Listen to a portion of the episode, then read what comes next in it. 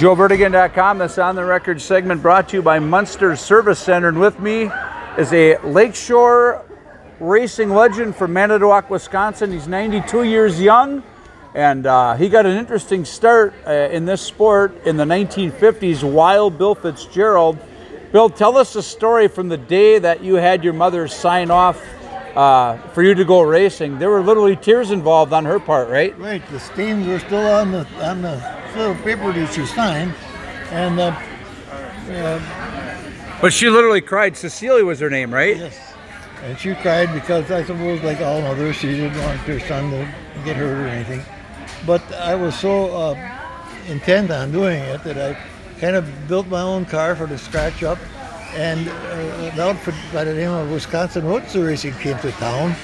And they were they found out I was making a car, so they had the show going at the at the old fairgrounds. Fairgrounds in Manitowoc? yeah, at the okay. half mile track. And uh, so I, I got the thing put together and all the safety hubs we had to put on the back and all that stuff. And I was getting education. I knew nothing about this stuff, you know, just stuff you pick up here and there in the magazine. What what drew you to the sport initially? I really don't know. My mom said the only way she could stop me from crying when I was a baby was take me for a ride in the car. so something something mechanically had a trigger. I don't know Right. what it was. Like, but I like cars. I love cars and anything with wheels on. But a day I could was big enough to realize it. So what year was your first race roughly? That would have been in about uh, 19, right after World War II, 1946 or 48, somewhere in there, in between there. So how much money did you have invested in that first race car? Oh, if I had 50 bucks in there, it was a lot because I was only working with a paper route. The paper route paid for your racing initially? and oh, I uh, had a sponsor, but they didn't give me no money. They gave me two recap rear snow tires to run on the car, which I did. They're- Right. They were recaps. Can you imagine we were going 70 miles an hour, 80 miles an hour on recap? That's unbelievable. So your first race was it at the Manitowoc Fairgrounds? Yes. Talk about that. Were you nervous? Yeah, we. In fact, before the races, I took it out and warm it up, and the, engine was missing like crazy. For some reason or other, I realized that uh, the valves were floating on it.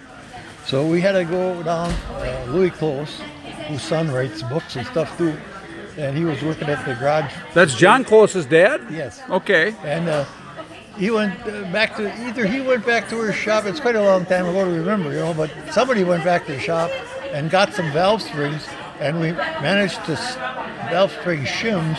We managed to slip them under the valves Right. before the race, and then the thing ran like a charm.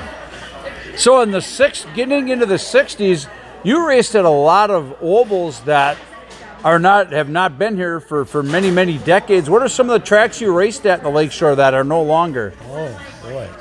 Uh, Manitowoc was the first one I raced at. And then, then this outfit was traveling, and they came out of Madison, the Wisconsin Roadster Racing. Okay. So we were racing.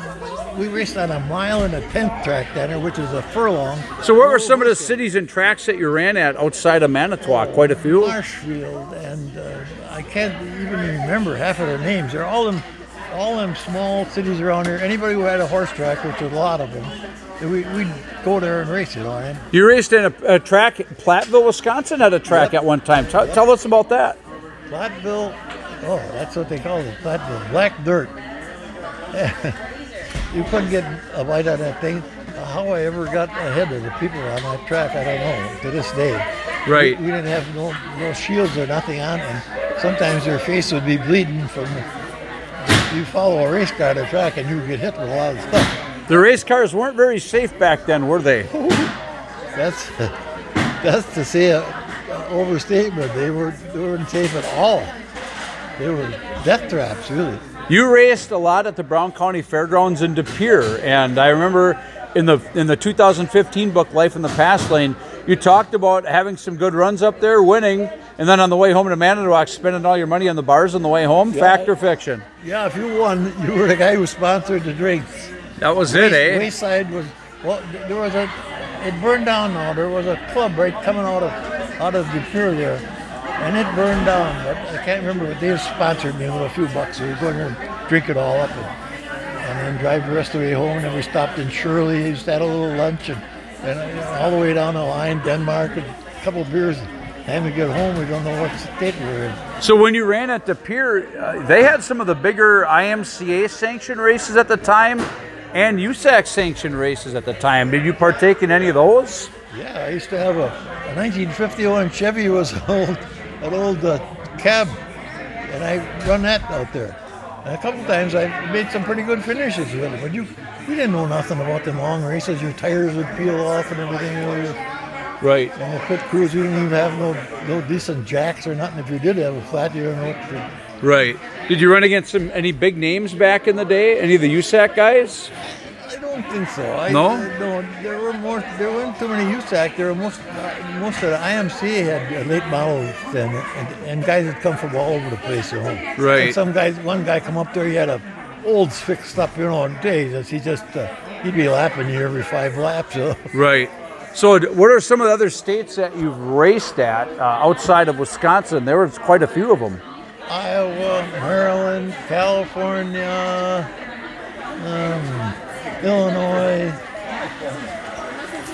Michigan. for my box of books. There was quite a few. I got lists at home, but I don't recall them. How many tracks do you think, rough estimate, that you've raced at in your career over the years? I think I got a list at home. There's been over 25 of them. I think or 30 of them. 25 states or tracks? Tracks. A lot of them were out of state too.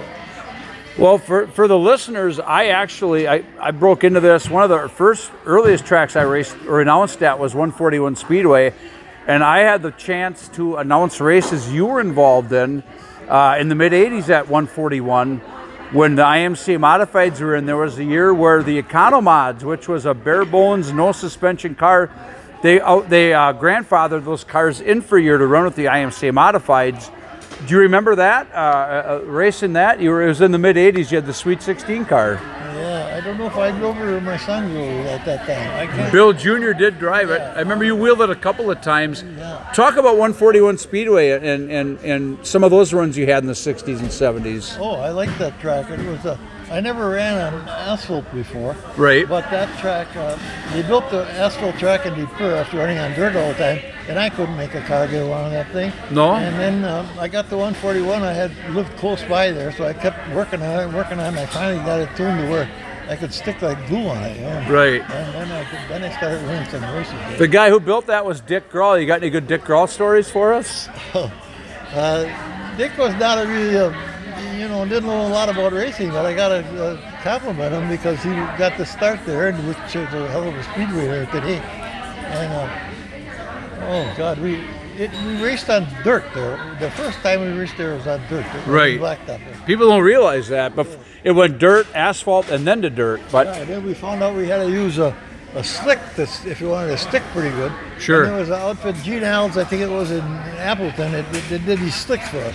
And they're really antique slicks. They were right, about an inch thick and not very wide. And then I started coming into some tires out of uh, down in Indiana. I used to, when I was trucking, I used to pick them up down there. They were caps too. right. And boy, they were nice and wide, and you could stick like glue on that track then. A lot of people don't may not know that Wild Bill Fitzgerald, you had a hand in actually promoting races for a short time at the Manitowoc Expo when it was a half mile. Talk about that. Did it?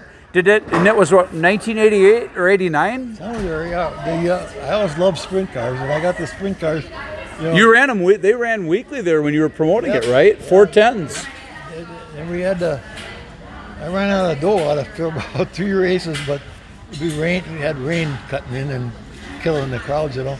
But uh, I'll always remember that it was good racing. They had the, the, uh, what was the name of the outfit out of oh, no, IRA? Well, IRA sprint cars, yes.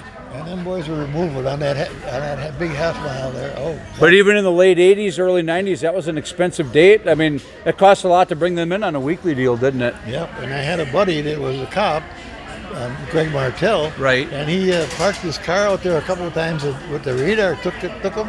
They were doing 120 on the straightaways at 90 something in the corners. That was a big half. I mean, I announced her a couple times, or, or a couple Ooh, I know. years. Uh, looking back in your career, what, what, what's the thing that you're most proud of looking back on all of it? Well, kind of being a, lone ranger, building my own cars with very little money, and being able to win a, a few races besides, you know. And the camaraderie with the guys. Uh, any special drivers that you remember running toe to toe against that you really enjoyed racing with? Sometimes the guys would come up from Milwaukee and run at 141. And if Right. I, could, I, I had that track pretty well harnessed, and if I beat them there, that was that was it. That was a big deal, wasn't it? Nice. I ran some good ones. I can't, you know, a guy's memory runs out just talking like this, but Right. I ran some good, good races, some good places. Nice. Bill Fitzgerald, Wild Bill, 92 years young, uh, still attends races whenever he can. Thanks for the time, and uh, we wish you well in 2023. Thank you.